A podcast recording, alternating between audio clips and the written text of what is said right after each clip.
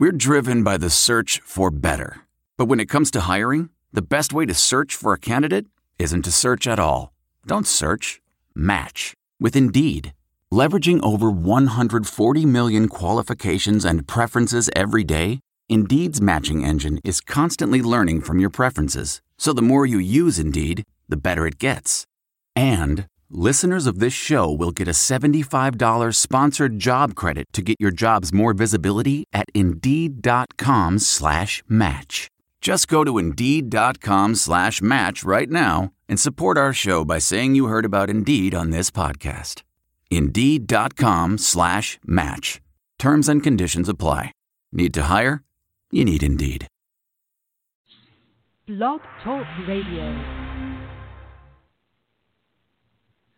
Good evening, Indiana football fans. This is the Hoosier Huddle podcast uh, coming to you finally after another Indiana win uh, here on a chilly and maybe snowy Monday night here in Indianapolis. I'm your host, Sammy Jacobs. Along with us is TJ Inman. We'll break down Indiana's 34 32, uh, come from behind, but had a big lead uh, win on Saturday. We'll preview Indiana's trip to number four, Michigan, on Saturday and talk about all. Um, all things Indiana football. TJ, uh, how are you? Doing well. Yeah, things uh, things just feel much better after a win, don't they? Yeah, they do, and it, you know, especially uh, after a win like that, where 99 yeah. times out of 100, that's a game Indiana loses, and they kind of they flipped the script a little bit. Indiana came out, they had a 16 point second half lead. Maryland came back against a uh, with the with the big rushing attack uh, that was pretty good. That Anthony McFarland kid's pretty uh, pretty darn good, and you could see why Alabama and Penn State wanted him. But uh, you know, yeah. once Maryland scored that touchdown, it was uh oh, here we go again from a lot of the fan base, and uh, to come back, uh, kick that field goal, strip the ball from Tyrrell Pigrome, and and win that game uh, I think is a is a big step forward in the just the mental well being of this program. Had they lost that, you know, either missed the field goal or uh, you know allowed a game winning score on that final drive, it just that might have been the final stake uh, in the heart or the nail in the coffin for a lot of uh, the Indiana fan base who is still uh, following uh, following the team. But to to come back like that, it was just it, it needed to happen, and and it did, and and that's you feel good for the guys on the field, uh, you feel good for the coaching staff, and uh, just you know it was a win where Indiana threw the ball downfield finally. I don't know if they they've been reading our stuff or listening to the podcast, but uh, for weeks we've been saying throw it downfield, guys are open, and uh, they did. Uh, Ramsey only completed 16 passes but he averaged 50, I think 15.2 yards per completion, which if you're only going to complete uh, 16 passes, I'm fine with 50. You know, I'm fine if it's downfield. Uh, that that's that's the way to go. Stevie Scott had a nice game, couple big runs. Um, finished with 103 yards. He's closing in on that thousand yard mark. Defense, mm-hmm. the tackling wasn't great, but they you know, it's a young defense. They they forced their takeaways and got them and, and held in the red zone where Maryland has been so good uh, putting the ball in the end zone in the red zone, and that that was the difference in the game was 17 points off of turnovers uh, for Indiana and holding Maryland to four field goals, uh, and that's the difference of the game. Is kind of like Indiana going up to to Minnesota and settling for three field goals up there.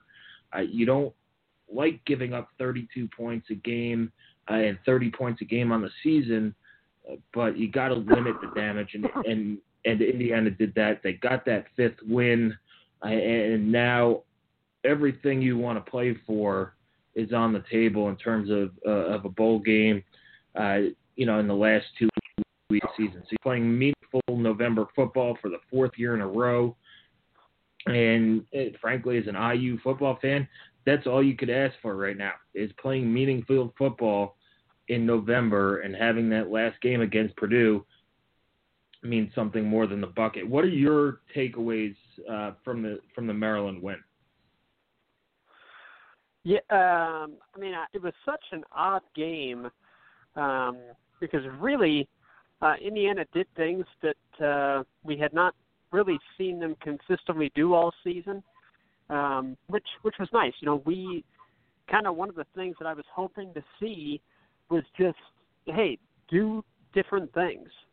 Um, and and that's what they did. We saw it in the kickoffs. Uh, Indiana, um, you know, switched from just consistently kicking deep to uh, pooch kicks, and uh, I, I was surprised by how long it took Maryland to adjust to that.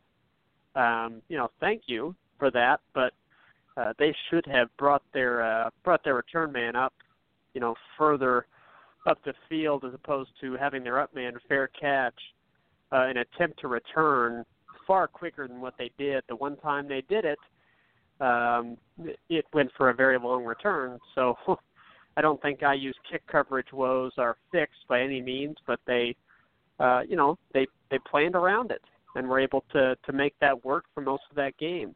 Uh, we've been asking for deep throws and just some changes on offense, and that's what happened. Uh, Ramsey took deep shots consistently down the sideline, um, and credit where it's due. Some of those deep balls were really nice throws. Uh, you know, they weren't 50-yard bombs, but they were uh, they were nice throws, and they gave Indiana's receivers a chance to make plays. And for the most part, that's what those guys did. Uh, Donavan Hale and Nick Westbrook uh, both had nice games, so that was good to see. Uh, the running game stepped up. Uh, it was a, a solid complementary piece. You know, the offense just the numbers were good per play, um, uh, but they, they just weren't on the field all that much. Um, no, it was time of possession was essentially uh, you know two to one uh, in favor of Maryland, um, and that's you know when you look at those rushing numbers, it's not hard to see why. Um, the time of possession was what it was. Uh, McFarland, Johnson, Ty Pigrome when he came in, uh, Leake, Javon Leake. Essentially, whoever they gave the ball to was uh, finding some success, and uh, that's concerning for sure. Um, you know, you have to question with the defense. It's so young. Um, have those guys hit a wall? It's it's gonna, you know, see diminishing returns for the rest of the season. Um, yeah, well, I, I think a, Tom Allen said fair, something. A fair thing to bring up. Uh, Tom Allen said something interesting in the postgame. They kind of switched their scheme around on defense, and yeah, yeah you can complain I, they had yeah. the the the bye week, but they were trying not to get beat deep and beat by the big play, which is, when Maryland gets those explosive, really explosive plays. I know they had like 16 or 17 explosion plays by my count, which I count runs that are 10 yards and over and passes that are 15 yards and over as explosion plays. But they didn't want that home run play, uh, and Maryland didn't really get it outside of two. There was a Leake run for touchdown. Uh, that he would have scored if they ran that play from from uh, their own one yard line. That's probably a touchdown. But yeah, uh, and then the, the the slant route that set up the the Maryland go ahead touchdown. Other than that, they kept the ball in front of them. While they did give up, you know, over 300 yards on the ground, uh, I, I think that was by design. On you know, you, you look at all these gaudy numbers in, in yardage. There's one stat that actually counts and and that's points on the board. And, and Indiana put up more than yeah. Maryland. Now you're going to have to to fix the tackling. Um, you know, you had right. a lot of people diving at at ankles. Um, I wouldn't even say they were broken tackles. They were just you know whiffs or uh, you know just ankle biters that that didn't make a difference in in their rushing attack. But you could see that the emphasis on takeaways is uh, now IU ranks fourth in the nation in, in takeaways this year, and it was a, a an emphasis all throughout fall camp and spring practice. Yeah, uh, it was a team that struggled in that last year. So while the defense is giving up yards, it, it's kind of a, a boom or bust uh, type of defense. If if they're not taking the ball away, uh, you know, last year they were forcing three and outs. Uh, now they're giving up um, you know, they get the ball back, but uh, when they don't force a takeaway, it usually results in, in points for the other team. Yeah, I, I I did hear that uh, from Tom Allen, and um, I, you know, that was noticeable, um, and I I I think that was the right way to play Maryland, um, because if you are too uh, aggressive, um, they have the speed at tailback, particularly with McFarland and Johnson, which Johnson was uh, limited in that game. But with McFarland, um, he's got the, the speed to, if you take a wrong angle, he's gone. And I, I completely understand, and it, it ended up being successful uh, based on stopping them in the red zone. But, um, you know, you can call that bend but don't break, I guess. Uh, IU's run defense ended up, I guess, bending like a pretzel, I suppose you would say. I mean, they they bent as much as you possibly could without breaking, and in the end, like you said, the only stat that mattered was they just gave up, uh, you know, they gave up just enough points uh, to get that victory. Um, I, I do think that uh, you probably don't plan on tackling that poorly, and you don't plan on having time of possession be as warped as it was. Um, so those didn't go according to plan, but I think uh, I think the kickoff strategy, I think that went pretty much according to plan, as well as they hoped it could have. And then I, I would say that uh, obviously limiting the major explosive plays. While Maryland did have quite a few longer plays, they didn't have that many that were, um, you know, your your 50, 60 yard touchdowns. They didn't have any of those. So you forced Maryland to convert in the red zone, and, and they were unable to do so for touchdowns uh, just often enough. Um, and then, yeah, you were able to force those takeaways, which uh, you're able to, to capitalize on for a decent number of points. Um, you know, in, in terms of uh, in terms of just just Maryland, that worked.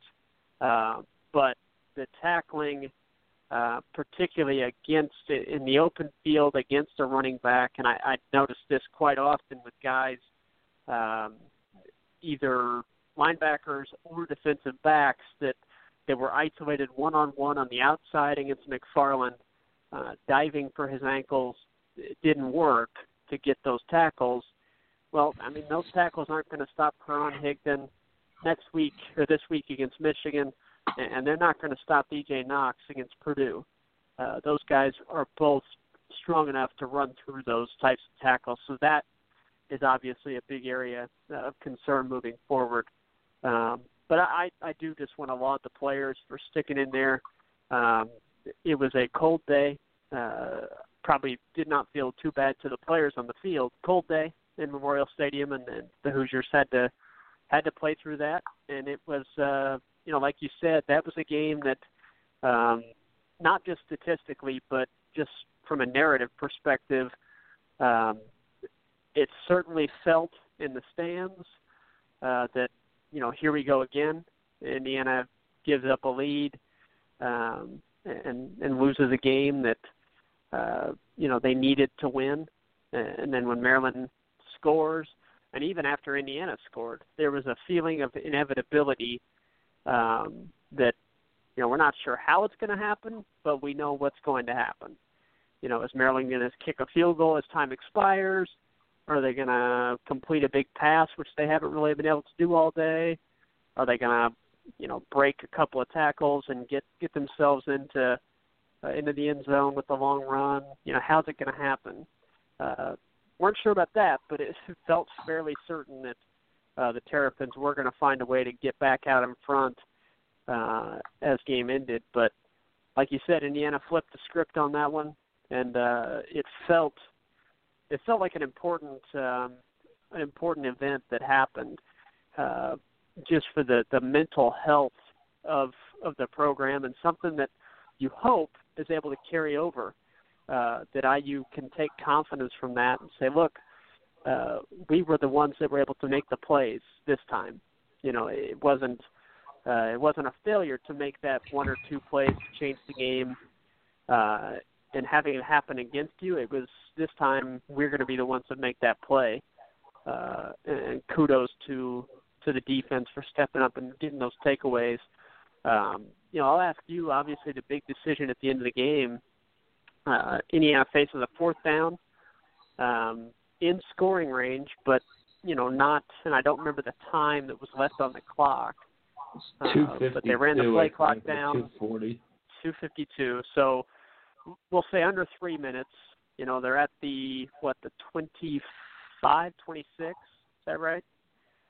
I think the Uh, 27 I think yard line. 40, 44 yard field goal, so the 27, and it's a fourth and short, uh, but not an automatic. You know, not one where you would feel extremely confident about just you know sneaking and punching it forward a half a yard and getting the first down. So, uh, you know, Tom Allen elects to um, run the play clock down, call timeout, and then kick the field goal, and Logan Justice nails it uh, to give Indiana the eventual, you know, eventual game-winning score. Um, I know that there was uh, some disagreement on what the Hoosiers should do in our in our Hoosier Huddle group chat or group text, uh, you know, during the game.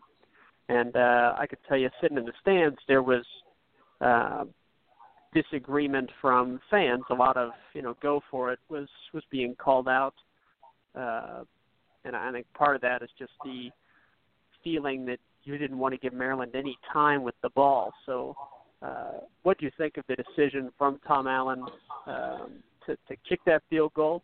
Now, obviously, you know, kudos to Logan Justice as he continued to be uh, reliable, um, and I think proving that Tom Allen had every right to trust him uh, with that big kick, and and he nailed it. There was no doubt about that one.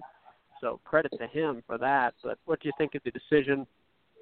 Uh, and if Tom Allen were to do something different, uh, you know, what would you have have seen him proceed with? So, uh, kind of take over. If you go back, try to put yourself in uh, at the time the decision was made. Obviously, now we can say, well, great decision, you know, um, 'cause it, it worked out. But what do you think? Uh, Yeah, it was the right decision because it worked out. Um, if he'd missed the field goal, or, you know, then you then you'd say, well, he should have went for it. Um, my gut call, if I had to make the call on the field as a coach, I probably would have gone for it. But there's a reason I'm not coaching college football. Um, it would have been to me. Uh, there was a lot of time left on the clock. Uh, he clearly had more faith in his defense than I did. Um, Maryland had just marched down the field, scored a touchdown. Uh, I probably would have gone for it, or at least tried to draw him offside, But as Tom Allen said post game they've tried that before and it has backfired. Uh, so Yep. you know he's learned from that mistake. I think taking the points wasn't the safe play because it's it wasn't a gimme field goal either, especially in that weather. Uh, and, and Logan Justice has been a pleasant surprise this year. Uh, it, it was a battle all camp between him and, and Charles Campbell, and he came out, and that's going to be something to watch uh, going forward. Is the battle between Charles Campbell and Logan Justice. I think next year, I think Justice Yeah. has one more year left, and you bring in Charles Campbell on scholarship uh, uh, to kick, and he was, you know, one of the top five or you know top five kickers in the country coming out of high school. Uh, but I, just with the time left on the clock, I thought that they were going to go for it, uh, and and try and get the first down, bleed the clock down. I think Maryland only had two timeouts left. Uh, bleed the clock down, uh, and you probably get it under a minute. Uh, let's see if you take two timeouts, you could. Yeah, about a get it about uh, under two minutes. Um, you know, maybe a minute and move that field goal a little bit closer. But you know, when it's all said and done, they kicked the field goal, they made it, they got the stop on defense, uh, and and Yeah. it was the right call. I the what annoyed me about it was the the fans were clamoring, "Run a play, run a play!" as they were running the timeout, and that's something that on that drive that Indiana didn't do well. I think twice after that Stevie Scott long run, twice they tried to use tempo and snap the ball with 0.0 seconds left on the clock on each time, uh, and, and those are that's 40 seconds, you know, 40 seconds, 50 seconds. Uh, you can run off the clock there, and, and you could go no huddle tempo and, and fake snap and all that stuff. I, I get using tempo if you're down on the other side of the field, but when you're, I think Scott's run got him down to the 33 or 34 or something. Uh, when you're that close with that much time left, take your time, get the play you need to, and and um, if you're comfortable kicking a field goal there, kick the field goal. So that that I thought was maybe they could have done better, but that you know they they kicked field goal one, got got the fumble. So I'm not going to pick apart Tom Allen's decision. Uh, I did think that they were going to go for it. I, I understand why fans wanted to go for it, but if he went for it and missed it, they would have skewered him. Uh, that would have been ah, Yeah. Yeah. that's a terrible coaching mistake. How do you not kick the field goal there? So you know it's damned if you do, damned if you don't, uh, type of thinking there. But you know, I thought it, it ended up being the right call. I'm not going to kill him over it. Uh, either one would have been okay with me. Uh, you know, it, he he made field goal. That's what counted. If he missed it, it would have been you know it would have been nice to be you know five or six yards closer. Uh, but Logan Justice, to his credit, uh, kicked the ball through the uprights and, and is having a pretty special season. Yeah, yeah, I I'd agree with all that. Um, you know, it was a, a tough call for Tom Allen to make. Um, I mean, statistically speaking, uh, you were in a range where it was really a toss-up between what was the quote-unquote right move, which you know those stats do not take into. They just, I mean, they can't. The percentages they don't take into account uh, the confidence you have in your kicker, um, the the game, the you know the flow of the game, uh, how you feel about your things into account. But just strictly from a numbers perspective, um, you know that's truly a toss-up on whether or not to go for that thing. Um, and I, you know, one thing to keep in mind is um, I feel uh, fairly confident um, that I, I know what the play would have been if IU was going to go for it. Uh, Yeah, and I think Steven Maryland Scott, knows what the play call would have been. Yeah, I think Maryland knows what the play call would have been. Now, uh, you know, IU was was consistently getting uh, three or four yards uh, on those runs, and then you know Scott would bust out uh, his longer runs once or twice. I think he had maybe two or three that that game that were uh, longer than that, but he was consistently getting three and four yards a pop. So uh, that's not to say it wouldn't have worked, but you know, I, we would have seen you know um, anything different than than a handoff to Scott up the middle, which is somewhat understandable. But uh, I'm glad we did not go down that path. Um, Yeah. so uh, looking ahead, uh, you know, you're kind of looking now. uh, I mean, realistically speaking, uh, very little that happens in Ann Arbor on Saturday uh, is likely going to be of much importance unless we're talking injuries. Um, yeah, we have to be realistic here. I know the players are, going to go up there to win. I know the coaches are going to go up there to try to win. Um, uh, look, realistically, even if Michigan was significantly worse than what they are, uh, it's just not a place that IU goes and, and wins. Um, No, they haven't won up there since And- 1967. And Yeah, you know, and and, and I hate I hate to to feed the conspiracy theorists, but you have a showdown for the Big East title next Sure. week in Yep. in uh, in Columbus that you you know the Big Ten wants uh, you know a, a winner take all game need, uh, and, and needs it, and they need Michigan to go to Yep. the, the playoff and all those things. So I, I will bet anybody uh, any fake amount of money that Indiana does not get a 50-50 call up in Ann Arbor. They never get it, and I think this year nope. is a year that they particularly don't get it because, and, and I hate saying it, but it is a realistic argument that the Big Ten plays favorites uh, when it comes to officiating, and, and um, sure.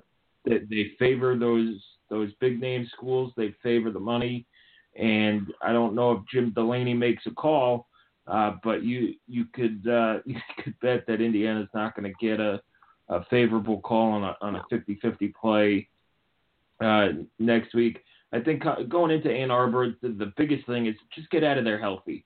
Uh, you know, anybody yep. who's nicked up, you know, you, you're missing Reakwon Jones last week, which I think was a big reason why IU struggled in that run. He's the quarterback of that defense. Uh, you lost Micah McFadden during the game. He should be back. Jacob Robinson, I think, played only one one play or one series and and went back out. I, and yeah, know, that's unfortunate too. It's unfortunate because that burns his red shirt. If he did have anything yep. thought about red shirting, and then um, you know Wap's now out for the season. Uh, they they announced that today uh, with some sort of injury, uh, un- apparently unrelated to his ankle. Uh, so we'll see. Uh, we'll see about that.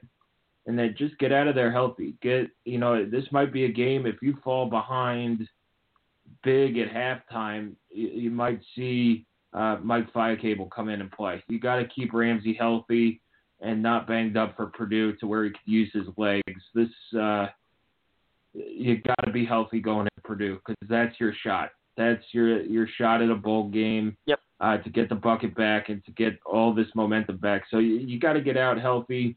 You know, use your running backs, use your depth at running back, use Ricky Brookins at running back, use uh, Majette at running back. Uh, you know, Ronnie Walker too needs to be fed the ball a little bit. As good as Stevie Scott has been, you need him 100% too. And Michigan defense is nasty. Uh, you know, maybe use some of these young receivers uh, like Jacoby Hewitt, um, and guys who still have uh, games eligible uh, and still eligible to redshirt, and to keep Donavan Hale healthy and to keep um, you know Nick Westbrook healthy and all those guys uh, as healthy as they can be going into Purdue. So that to me is yep. the biggest thing in Michigan, and and you know just don't give up 70 points. And I and I hate saying that is but don't go up there and get embarrassed. It's kind of like the Ohio State game in terms of just just go, play your game, play well. If you're getting your your tails kicked at halftime, pull your starters, keep people healthy. Uh, maybe get some of these young guys uh, some reps at the big house uh, against a really good team, some valuable reps, and move on because the game that really counts is Purdue. Now, as, as big of an upset and as big of a win it would be to win up at Ann Arbor, uh, the the more important game is Purdue. And you know, you're yep. I think FPI gives IU a three percent chance of winning uh, and things like that. So just get out of there healthy. Uh, and put forth an effort that, that you can hold your, your head up high and you know Michigan's given up three touchdowns in three weeks, and they haven't given up more than uh, 13 points in the last in, in like a month, uh, and their last their last game that they gave up more than that was 21 to Maryland. Uh, the, the, the most points they've given up was 24 to Notre Dame all season, and that was the first first game of the year. So this defense is nasty. If Indiana's down by more than three touchdowns at halftime, I, I personally I would pull anybody who's nicked up um, and rest them, get them ready and healthy for Purdue, uh, in, and play some of these young guys who need the reps, uh, and and yep. kind of use it as a, a, scrimmage type game. Yeah, I mean that that sounds you know defeatist, I suppose, but uh, it's it's reality, uh, and I, I think it's reality in the Big Ten. Um, yeah, and I, I think it is the uh, honestly, I think that's the uh, I don't know what you'd call it. I, I would say the logical um, and kind of correct decision to make um, is practical, I guess would be the word to to use for it. Um, Indiana, there have been the past few years where I think the Hoosiers uh, have played Michigan equal or uh, have been the, the slightly better team than the Wolverines.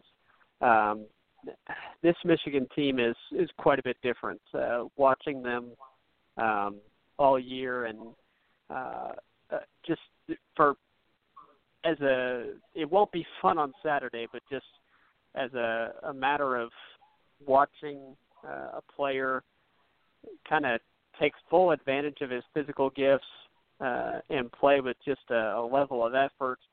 Uh, and I guess the, in football parlance, you'd say a motor. Just watch Chase Winovich play. Uh, I mean, he he gets after it, and it, it is a lot of fun to watch if you're a neutral, um, or I'm sure if you're a Michigan fan. Uh, as an IU fan, it's probably not going to be much fun, but uh, you know, Chase Winovich is an example of what that defense does. He is in constant attack mode. That's what Michigan does.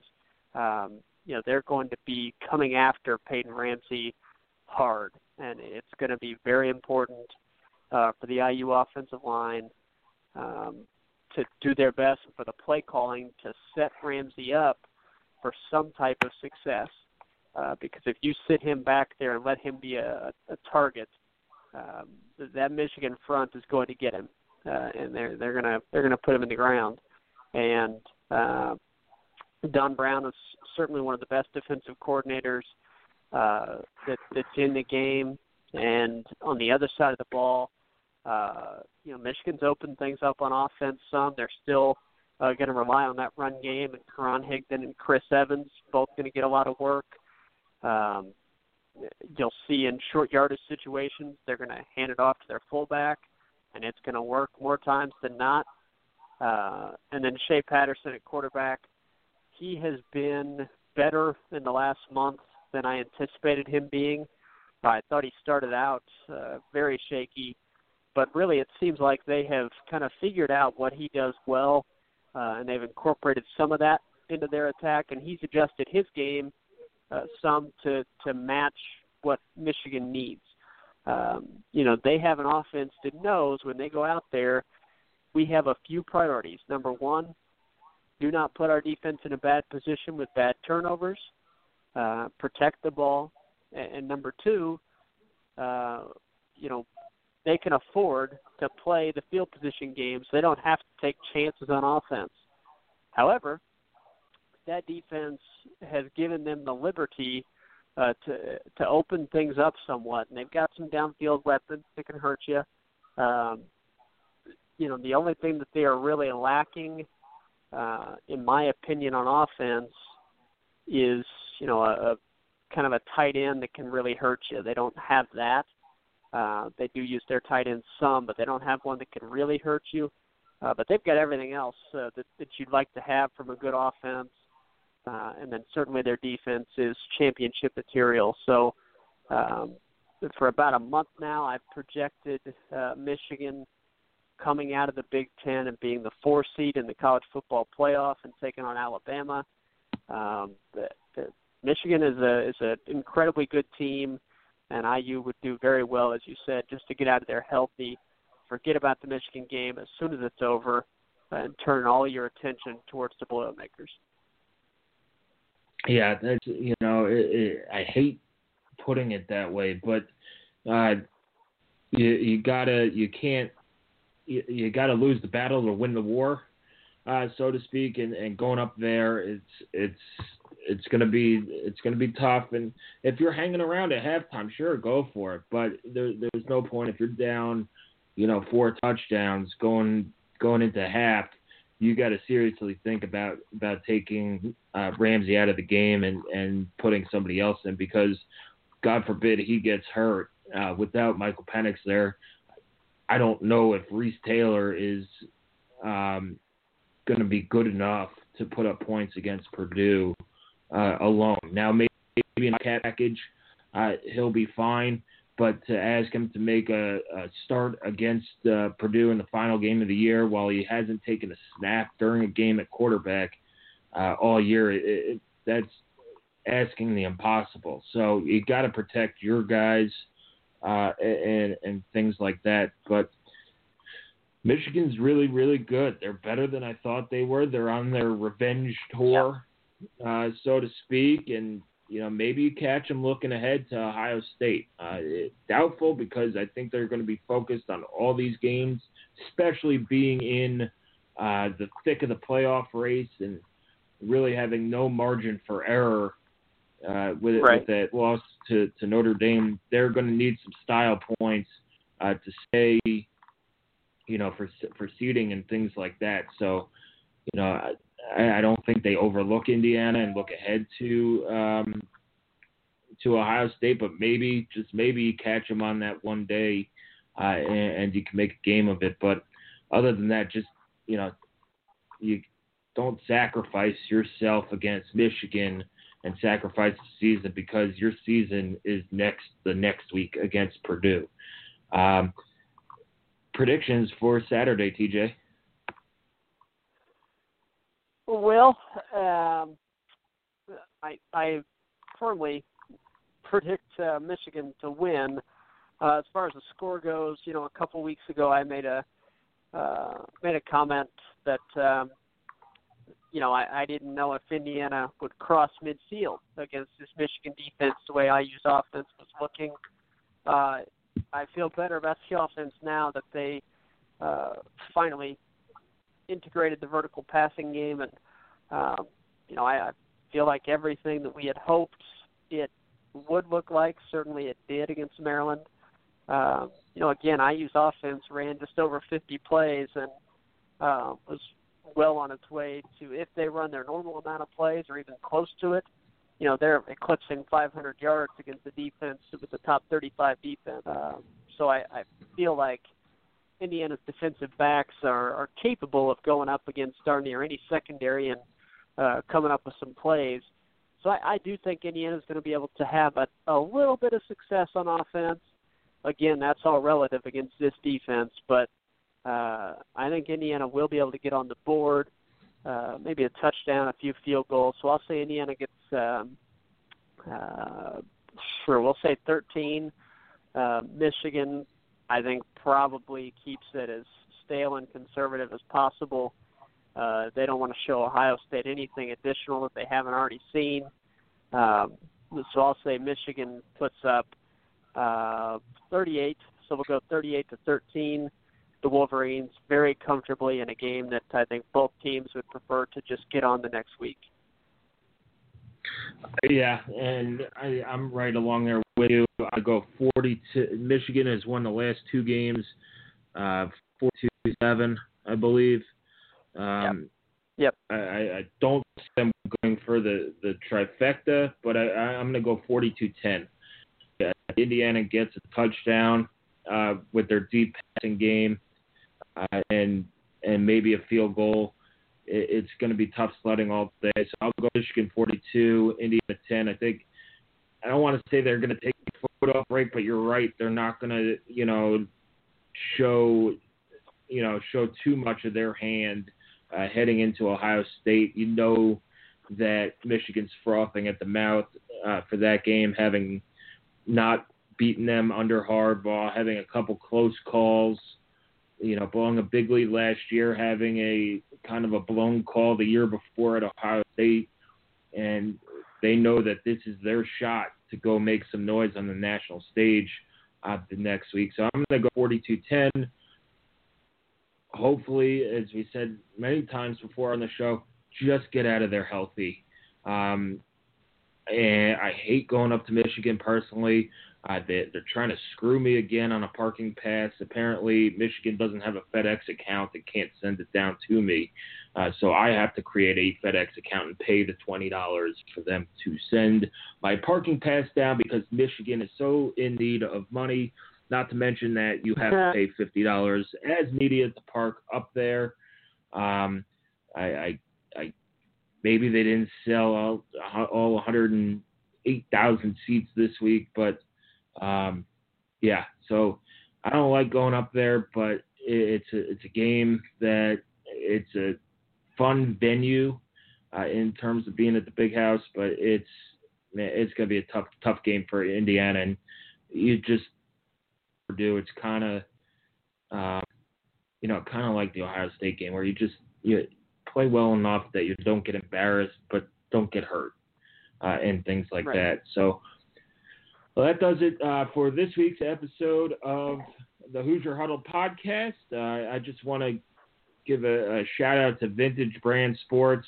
Our bingo game has been going very, very well. Uh, if you have bingo winners, remember to send them in uh, so we could give you credit and get you some raffles um, for some cool canvases and some cool vintage uh, sports stuff. They have a lot of cool things. The holiday season is coming up. Uh, the link is at the top of our page uh, to go there if you have sports fans in your family or treating yourself to a Christmas gift uh, or Hanukkah gift or any kind of gift this year. Uh, check that out. Some, some really cool stuff uh, up there. So thanks for joining me, TJ, and hopefully we'll talk next week. Get ready for for another big bucket game that's for the right to go to a bowl game. Yeah, I know. Uh, both of us are already looking forward to that one. Uh, it's, uh, you know, that's. I mean, obviously, we prefer to have Indiana already with six, and you're just trying to get to seven and uh, take back the bucket. It'd be huge either way. But um, you know, Purdue plays Wisconsin this Saturday. Um, Wisconsin is definitely struggling, but you know, let's say that the Boilers uh, somehow drop that game uh, at home and, and drop to five and six. Assuming Indiana loses, you'll have both teams sitting at five and six, looking to go, uh, you know, looking to get that sixth victory to get to a bowl game. Um, either way, it's going to be a it's going to be a huge one, and uh, already looking forward to it. But certainly, I won't turn down an opportunity to see um, see the Hoosiers on the field. So, you know, it's certainly probably going to be ugly, uh, but you can take positives from individual performances and hopefully stay healthy for everybody uh, and get on to, to the Boilers. But we'll see. You just you never know. Maybe Indiana's able to make it more competitive than uh, than what we're saying, and you feel even better about that Purdue game. We'll see. Yeah, and we'll see, and uh, we'll talk about that Purdue game uh, next week. Oh and, yeah and we'll put the fans on notice. Uh, Indiana needs. You want Indiana to go to a bowl game. You want that sixth win. You want a chance to get seven.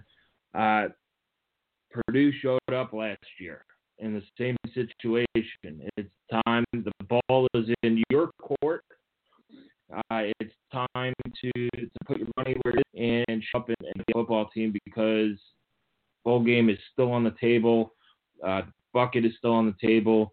And last, frankly, Purdue punked uh, the IU fans uh, for the last couple years um, by turning out, selling out that game uh, at five and six. Uh, no excuse to to not go to the game. They showed up at Thanksgiving, so I know there's big rivalry between the fans. They like to throw shots at each other.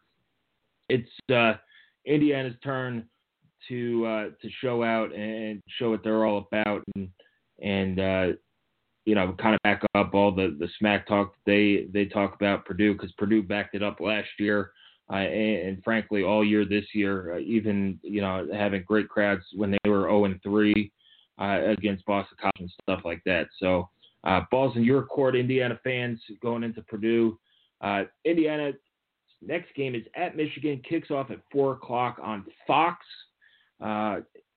Gus Johnson is on the call, and, and, crazy things happen when Gus Johnson is on the call. So uh, don't rule out something crazy happened, but uh, it might be a long day for the Hoosiers uh, on Saturday. So once again, kickoff is at 4 o'clock in Ann Arbor.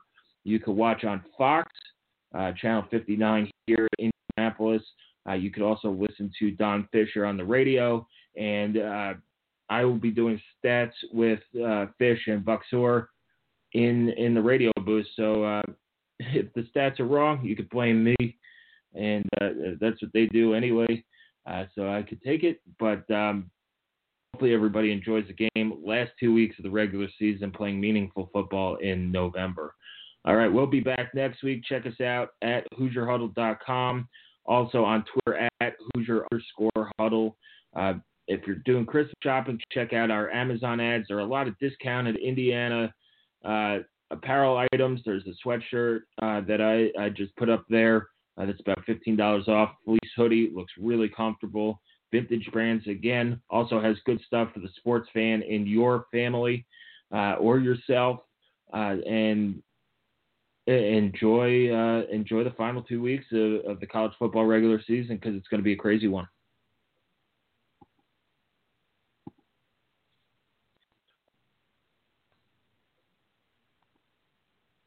There are some things that are too good to keep a secret, like how your Amex Platinum card helps you have the perfect trip.